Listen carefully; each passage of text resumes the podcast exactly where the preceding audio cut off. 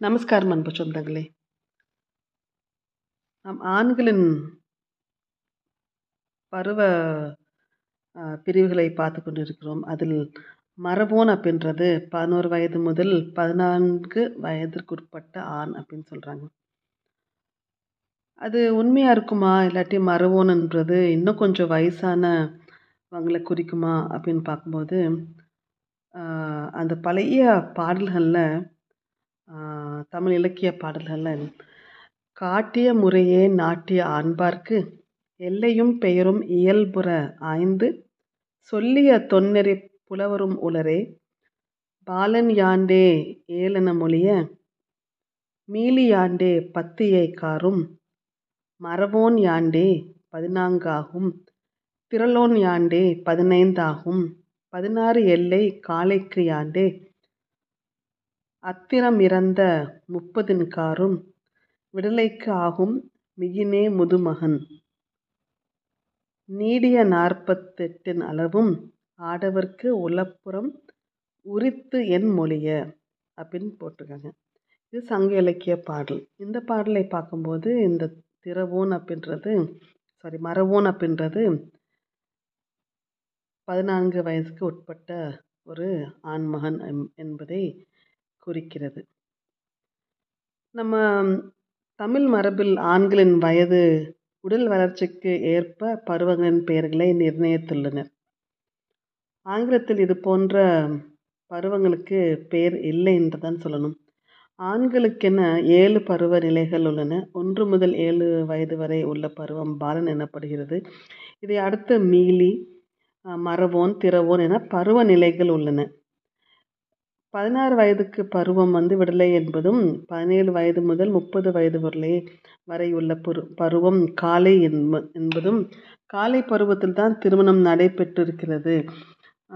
கண் இருக்க காலை மனை ஏறலாமா அப்படின்ற பழமொழி இதனால் தான் வந்திருக்குமோ அப்படின்னு தான் நம்ம யோசிக்க வேண்டிய ஒரு விஷயம்.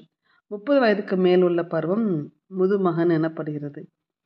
இது எந்த அளவுக்கு சாத்தியம்? ஏன்னா முதுமகன்றது முப்பது வயசுக்கு மேலேயே முதுமகன் ஆகி விடுவாங்களா நிறைய பல இதில் பார்த்தீங்கன்னா முதுமகன்ன்றது அறுபது எழுபது வயசுக்கு மேலே தான் வரும். ஆனால் இந்த தமிழ் பாடலில் இப்படி வந்திருக்கிறது.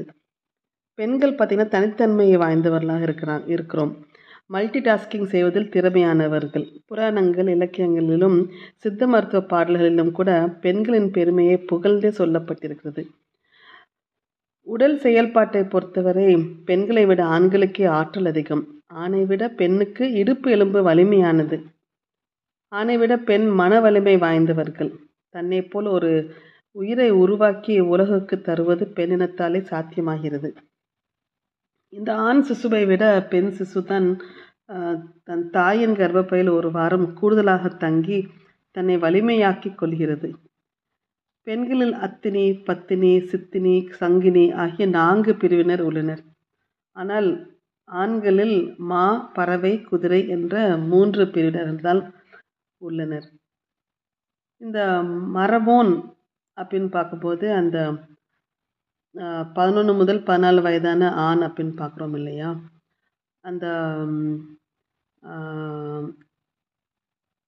சில இதில் சில குறிப்புகளில் தமிழ் மொழிக்குள்ள பல சிறப்புகளில் சொற்சிற்பம் ஆஹ், சொல் சொற்சிறப்பும் ஒன்று. இந்த தாய்மொழியில் உள்ள பருவப்பெயர்கள் இதற்கு எடுத்துக்காட்டாகும்.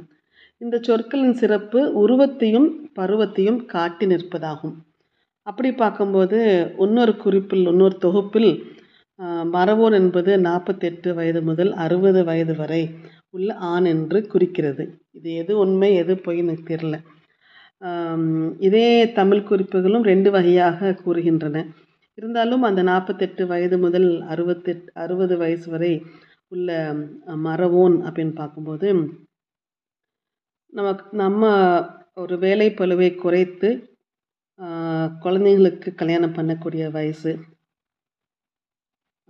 அந்த வயசுள்ளவர்கள் மரபொன் பெற்றவங்க ஓய்வு எடுக்கக்கூடிய ஆரம்ப வயசு. அப்படின்னு இதை குறிச்சிக்கலாம். என்பதை சொல்லிவிட விடைபெறுவது உங்கள் மீனராஜா.